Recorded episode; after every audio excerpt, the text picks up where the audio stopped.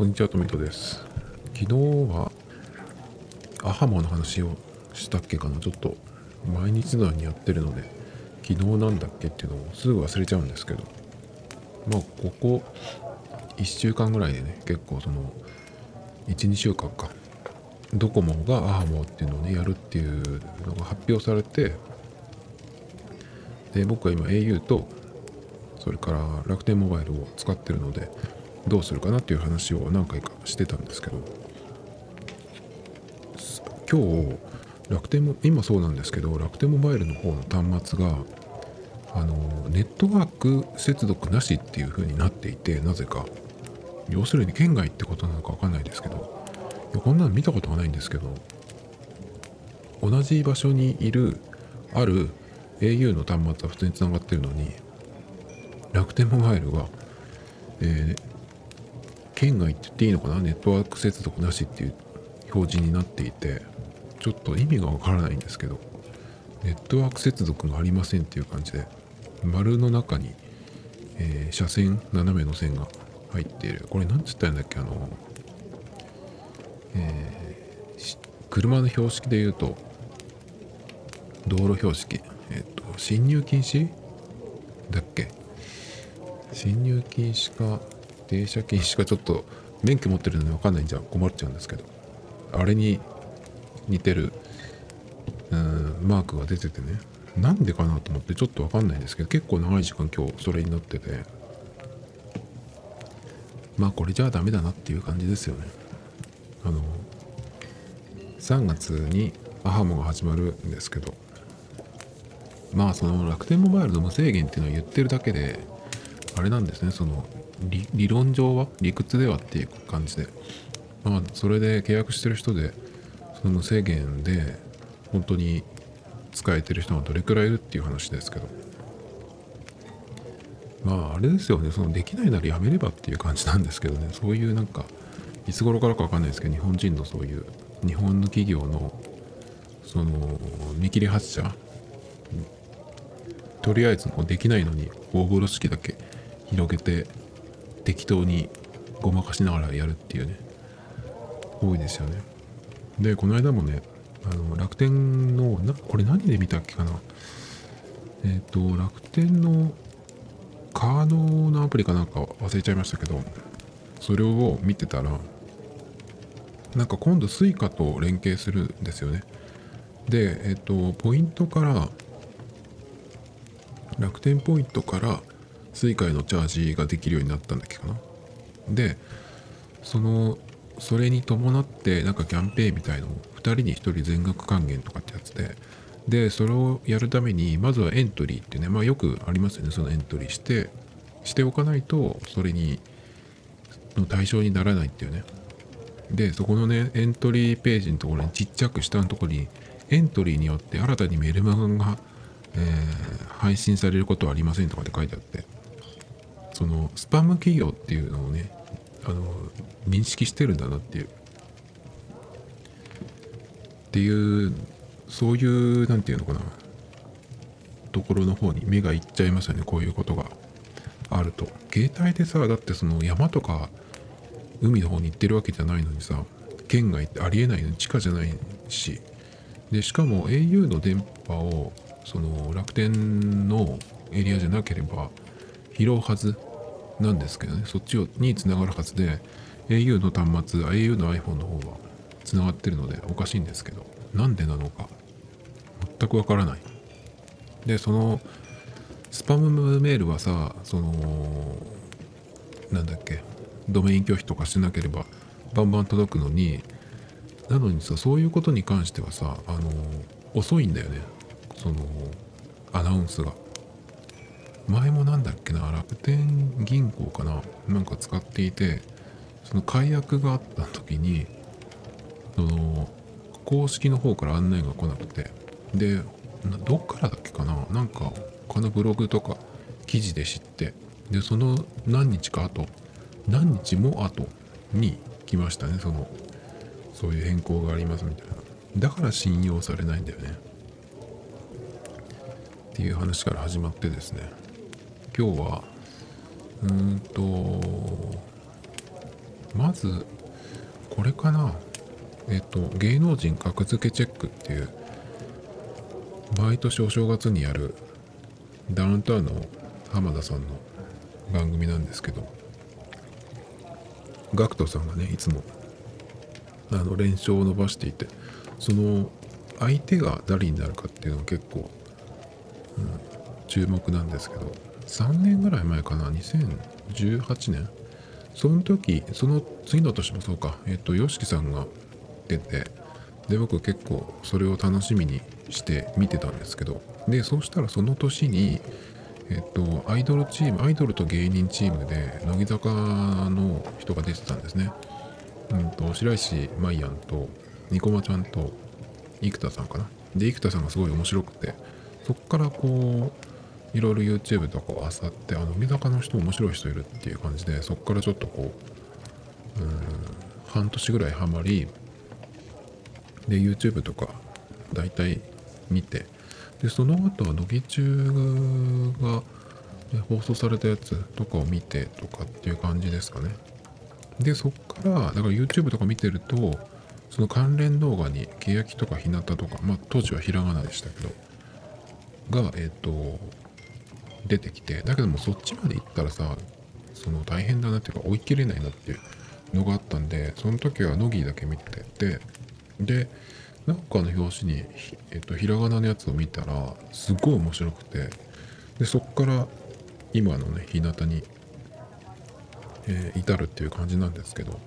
でこのお正月スペシャル来年の、えー、1月1日午後5時から9時まで長いですね。やるっていうことでその出演者の中に、えっ、ー、と日向坂のカトシミーパン小魚が出るっていうことでちょっとこれ知らなかったんですけどこの多分これもうとっくに発表されてたんじゃないかなと思うんですがちょっと面白そうですね。ちょっとというかだいぶこのメンメンバーは。でこのバラエティでこう何て言うかなガンガンに行くんだったらカトシミーパンはわかるけどあの小魚じゃなくて例えばうんと富田鈴香とかキャプテンとかねひなのがいても面白いかなと思うんだけどでも何て言うのかなこの番組にに行くんだったら一人なんていうかこうボケでなくてその常識人っていうかさそのそういう人を入れとくって余計面白くなるかなっていう。漫才とかでもさ漫才のそのボケとツッコミってこれ確かね浜ちゃんが昔ダウンタウンの浜田さんが言ってたような気がするんだけどまっちゃんがすごいあのとんでもないボケをするっていう時に浜ちゃんが同じぐらいの感じ同じテンションというか同じ感じでいるとその2人とも変な人になっちゃうじゃないですか。だからボケの人がすごくこうボケの人のその変なところっていうかそれをその際立たせるために反対側の相方のツッコミの人はその普通の人をやらないとみたいな話をねどっかで何か言ってたか書いてたかしたのを見たことがあるんですけど。だからそれでいくとカトシとミーパンがその種類の違う強烈なダブルボケで、え、小魚がまあツッコミ役じゃないけどその何て言うのかなこうニュートラルな普通の人役っていうのねやるっていうのは結構こういうとこに出てくにはいい3人じゃん3人なんじゃないかなっていう気がしますけどね。でも日向坂知ってる人だとこういうなんか3人とかの組み合わせってまだまだいっぱいできそうだよね。それがこう続いていくと面白そうですけどね。でもおそらくまあもう収録は終わってると思うんですけどいや楽しみでしかないねこれはね。あのー、絶対になんかやるでしょ。カトシもそうだけどミーパーもなんかやらかしてくれそうだし。ちょっとね面白そうですね。あと GACKT さんのペアが誰かっていうのはここではまだ出てないですね。おそらく YOSHIKI さんはないじゃないですかね。あんまり。アメリカから出てないんじゃないのかな？出たら結構出たら出たで大変でしょまた帰るのが。だから YOSHIKI さんはおそらくないんじゃないかなっていう感じなんだけど。そうすると誰なんだろうね。全問正解チーム全問正解だよだって。あとはね他に出る人はあれですねあのドラマの人たち。渡部篤郎武井絵美、えそれから生田斗真。菊池風磨。ジャニーズの俳優陣って感じ、えーチーム虹色虹色カルチーム黒川の手帳で渡部篤郎武美。チームかけない。で生田斗真。菊池風磨。チーム虹色カルテで、えー高畑充希。北村匠海っていうのかな？ここまではあれでしょドラマの人たちじゃない。でチーム美男美女。カリナ三浦翔平って。カリナっていう見るとどうしてもねあれがね思い出さ思い出しちゃうんですけどそれのイメージしかもうないっていうねちょっと悪いけどっていう感じで。で日向坂はアイドルチームアイドルと芸人なんですけどアインシュタインっていうコンビと、え組みますね。そんな感じ。今回やるチェックがもう出てますね。ワイン吹奏楽味覚ダンス、えー40層牛肉っていう感じかな。盆栽がない。ないね。ガクトさんが盆栽を結構、うん、難しかったっていう。で勉強したとかって言ってましたけどね。今回はどこなんだろう。でもなんかガットさんだったら余裕なんじゃないっていう気がしちゃうんだけど。まあでも見てみないと分かんないですけどね。っていう感じでちょっと元日の楽しみができましたよっていう感じですかね。次はですねえーこれねちょっとあれなんですけど「鬼滅の刃」歴代興収1位は少し先に東宝「千と千尋の神隠し」の興行収入を情報修正ということでなんで今「千と千尋の神隠し」情報修正と思ったんですけどどういうことかっていうと,、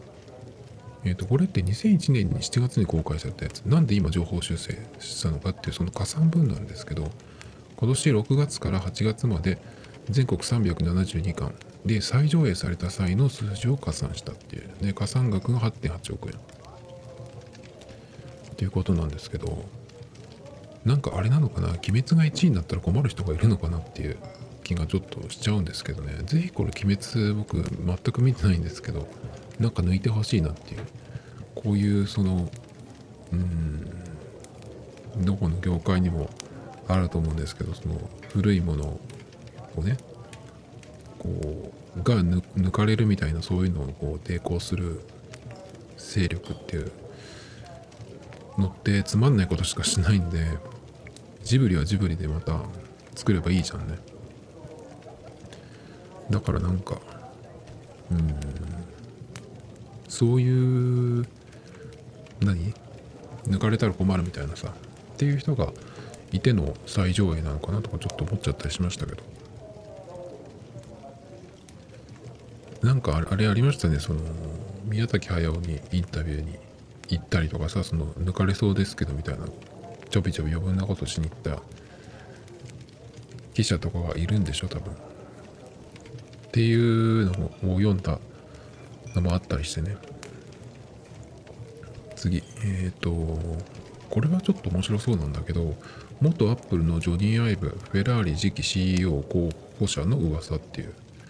なったら面白そうだなっていうね。っていうのはえっ、とフェラーリの CEO が突然辞任したっていうことで今その公認候補として、えー、アップル CFO 最高財務責任者のルカ・マエストリっていう人と、えー元アップルのデザイン最高責任者のジョナサン・アイブですね。ジョニー・アイブの名前が挙がっているっていうことで。今は、えーフェラーリのその CEO が辞めてどうなってるかっていうと暫定的に、えージョン・エル・カーン会長。あれ？えエル・カーン？ジョン・エル・カーン？なんかレオンとかで名前見た？あれ？じゃあ違うかな。ジョン・エル・カーン会長が暫定的に CEO の役割を担っているということで、えちょっとなんか面白そうだけどなんでジョニー・アイブになったんだろうね。うん。それはちょっとわからないんですけど。でこの間あの AirPods Max だっけ？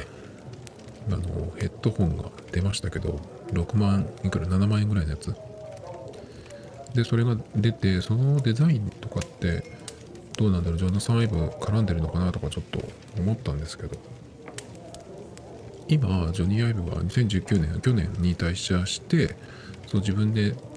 独立して作ったラブフロムっていう会社があるんですけどそれを、うん、アップルを主要のクライアントとしてやってるらしいんですけど。どうなんだろうね。何に絡んでるのかな？でもアップルのそのデバイスって今年もいろいろ出ましたけど基本的にそんなにデザインは大きく変わってないんですよね。iPhone もなんかその、うん、前の5までのデザインに戻ったみたいな感じじゃないですか。ホームボタンとかはないけど。まあ、色の感じとかは今までにないのが出てますけど。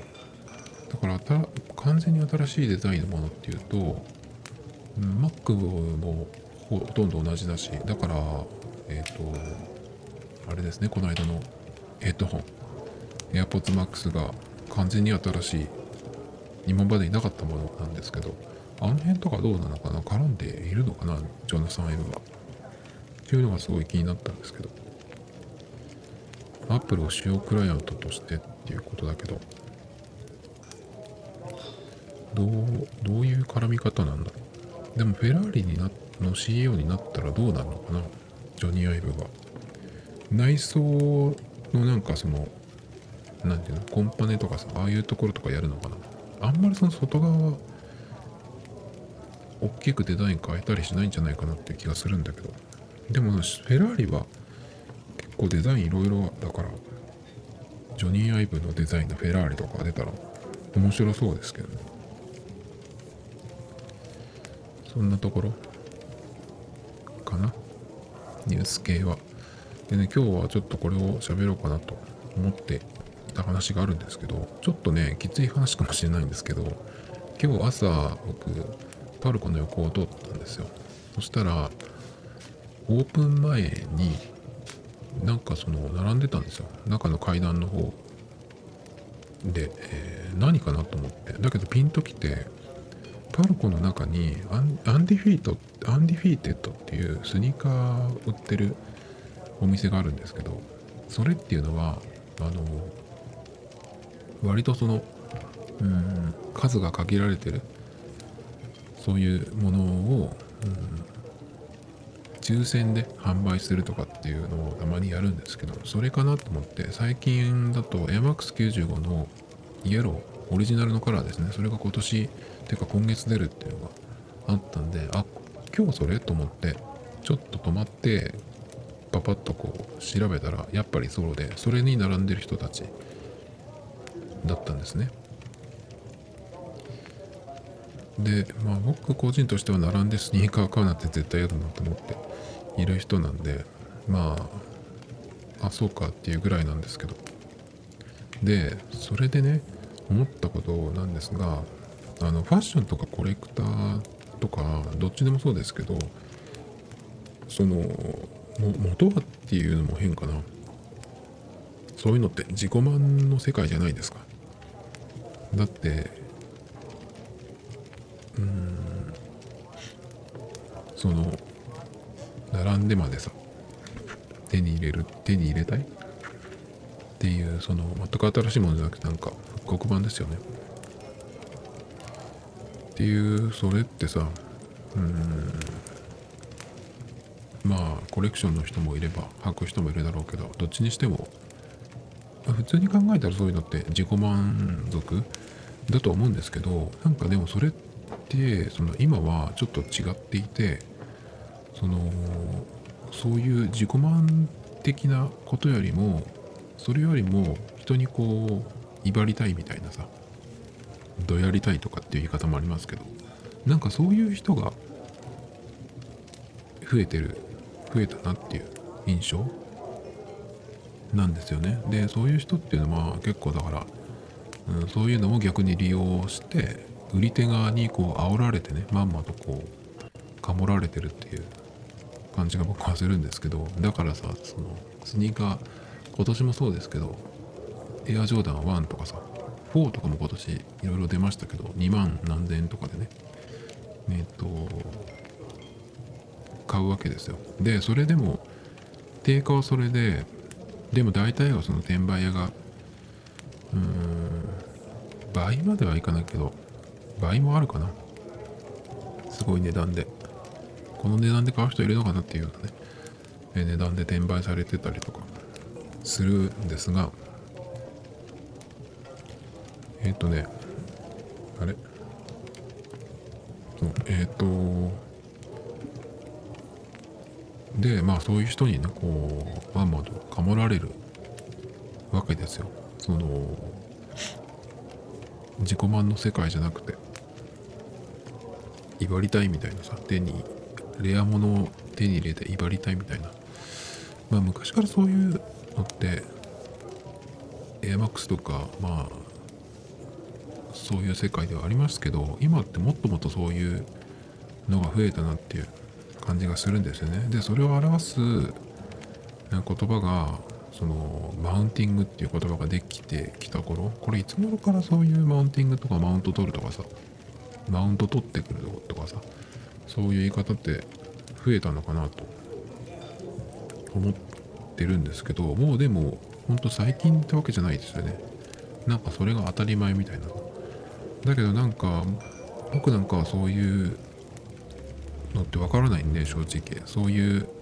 頭じゃないのでね。だからそのマウントを取るとかマウントを取ってくるとかっていう風にすぐ言う人っているじゃないですか。だからそういう人っていうのはなんかそういう脳になっちゃってる。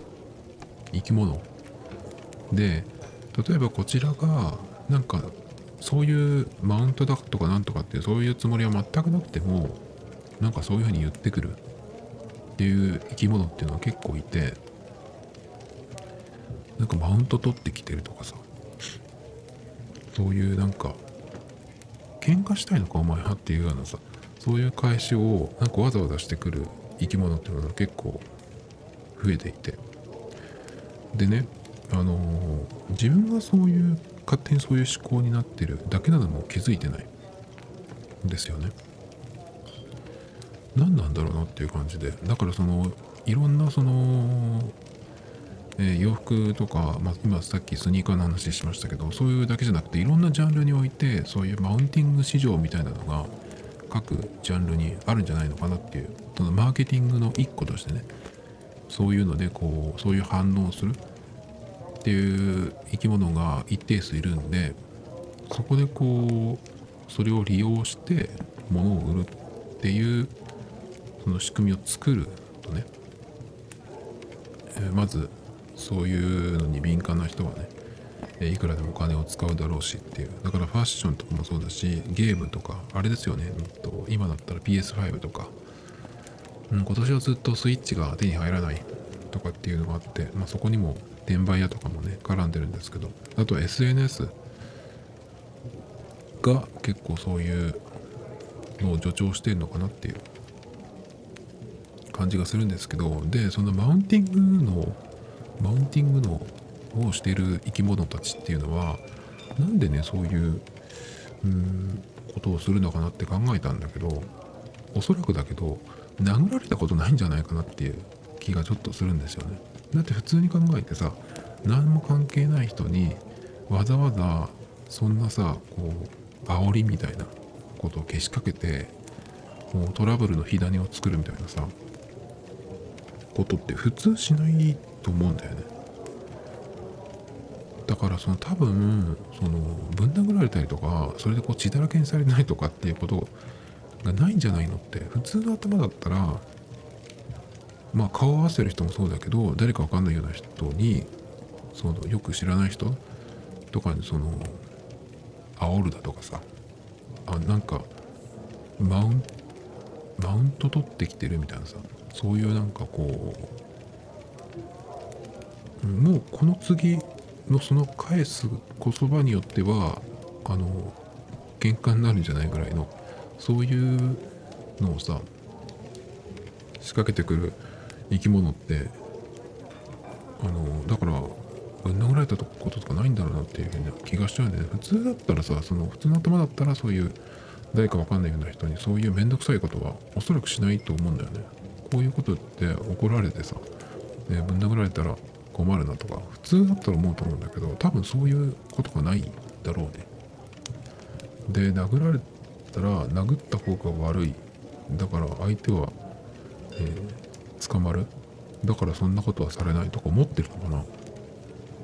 でも捕まるとかなんとかさその法律でどうこうって言っても目の前で自分でさそのトラブルの火をつけてさそしたらその人がもし自分を殴って捕まるとかって言っても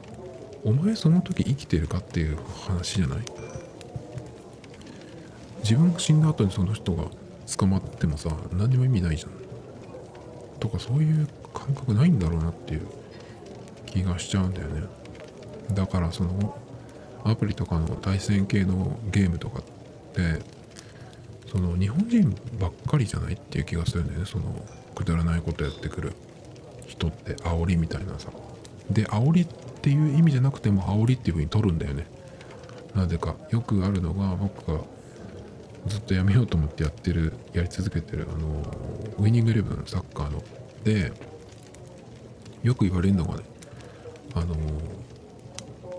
ゴールを決めた後にそのゴールパフォーマンスっていうのがあるんですよ。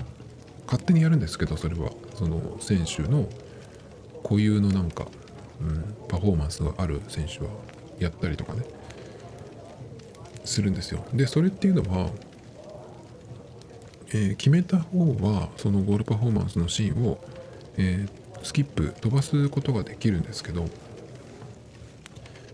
えっ、ー、と点決められた方はそれができないんですよね。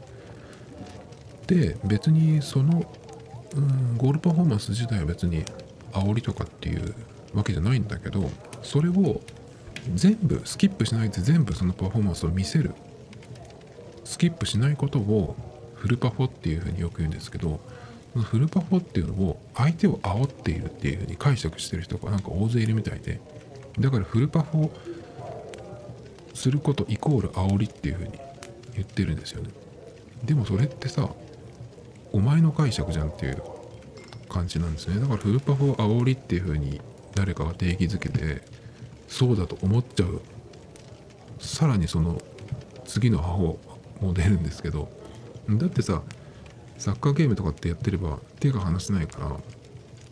そのゴールパフォーマンスの時にちょっと手を離してなんかこう手を拭くとかさ、うん、キャップ開けて飲み物飲むとかさなんかそういう時間に使ってるかもしんないし。わかんないじゃないですか。なぜそれを煽りっていうふうに必ず煽りっていうふうに取るのかなっていうね。だからそういう脳なんだなっていうふうに思うしかないんですけど。だからそういうこと言ってるのって多分日本人ばっかりなんじゃないっていう。気がするんだよね。だから本当にそういう人がこう早くボコられる社会になればいいのになって気がしちゃうんだけどね。そんなことやるんだったらさあの殴り合いでも打ち合いでもすればいいじゃんっていう気がしちゃうんだけどね。だから多分そういう人っていうのは実際にそういうことになると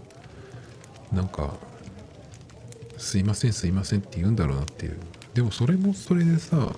あのお前は口で謝ったぐらいで済む程度のことだと思ってんのかっていうふうにならないっていう風な気がしちゃうんだけど。でそれをそんなことを考えていてそういう何て言うのかなその映画なりなんなりを作りたいなとちょっと思ったんですけどその日本人の今の日本人のうんそういうバカさみたいなのをいっぱい詰め込んだ映画とかねゲームでもいいんですけどなんかそういうのってちょっとやってみたいなっていうふうにずっと思ってて。映画とかっていうとまたあれですけどねもうちょっとこうデフォルメしたやつがいいかなっていう気がするんですけど、ね、日本人もその割とこうバカにしたゲームっていうのを作りたいなっていうのはずっとあってこういうキャラクターでだけどそのゲーム自体の目的があんまりその見えてこないんですよね。それ自体をちょっとまとめてまた別の感じで喋ろうかなと。思うんですけど。でそのさっき言ってたそのマウントマウンティングっていうそのマウント思考っていうのでそのもう一個思ったことがあるんですけどそのそういうねマウンティングみたいな思考っていうのってもともとくだらない男同士の会話がそれなんですよ。どういうことかっていうとそのつまんない男同士の男同士のつまんないん？つまんない男同士の会話っていうのは、うんと、いろんなその会話のテーマとかあると思うんですけど中身はほぼこれに、えー、これになるんですけどそれは何かっていうとお前よりも俺の方がっていうのの言い合いなんですよ。男の会話っていうのはね。つまんない男の会話っていうのは。だからえっとまずその男の言うことっていうのは相手が言ったことを否定することから始まる。相手の言うことを否定し合い、えー、お前よりも俺の方がどうこうっていうねことを言い合うっていうだけの、しょうもない話が多いんですよね。だから僕は仕事とか以外ではあの男に関わりたくないんであのー、まあ関わらないんですけどだからねその男の話っていうのはまず人の話を聞かない。それから話題が飛ばない。それの相手の否定とその自分の主張みたいな。それに、えー、比べて女の女同士の話っていうのはお互いに結構こう喋らせるっていうその喋るっていうことが大事っていうかそれをよく分かってるんでだから自分が喋りたいそれを聞いてもらうために相手にもそのマイクを渡すじゃないけどそういうところがあってお互いがマイクを持ってる時は自分は聞き役に入るみたいなさなんかそういうのがあのできてますよね。だから話題がどんどんどんどん飛ぶし飛んだと思ったら帰ってきたりとかね。だから聞いてても楽しいですけど男の場合っていうのはやっぱりそういうお前よりも俺の方がっていうのの言い合いなんで本当に話はつまらないですよね。聞く価値がないですね。っていうのを思い出してでそのマウンティングとかマウント思考マウンティング思考っていうのはこれと同じなんですよ。お前よりも俺の方がっていうのをやり合ってるだけ。だからもともとその男だけだと思ってたんですけどマウンティングっていうのはなんか特に SNS とかとかそうですけど女でもなんかやってますよね。だからそのぐらいなんか女の人のバカになっちゃったのかなとかよく思うんですけど。これが日本だけだったらあやっぱ日本人バカだなっていう、えー、ことで終わるんですけど人類全部そうだったらねちょっときついですよね。もう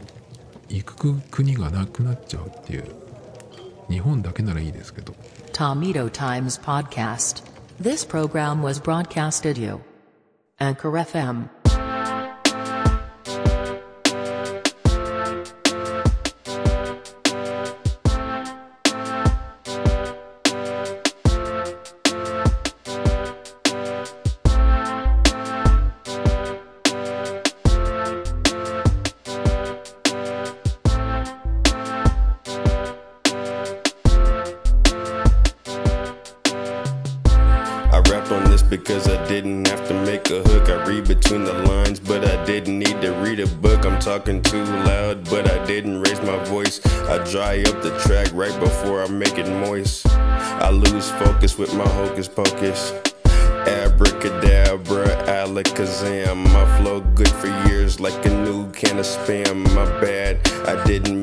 to go ham. If we talking sports stars, you can call me Cam. Smash the strawberry, turn that shit into jam.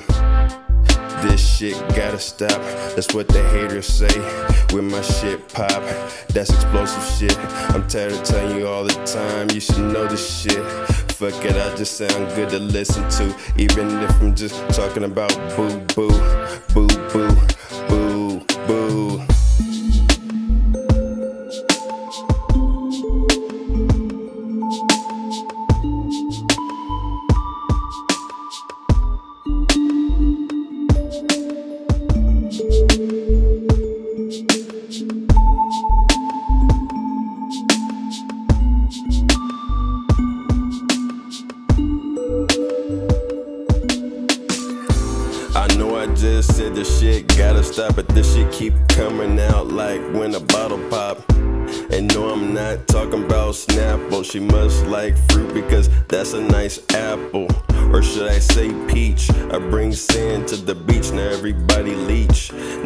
Too close, but within arm's reach. Damn, son, I really like the way this man speaks. The flow colorful, tie dye, no bleach. She a natural blonde, she don't need no bleach. Dare I say, I'm just repping the beach. Well, it's about the San Django. She got a peach, but her friend got a mango. This shit about ass. Sell it to the people, and this shit about cash. That's gas. Hold up, let me put on my Batman mask.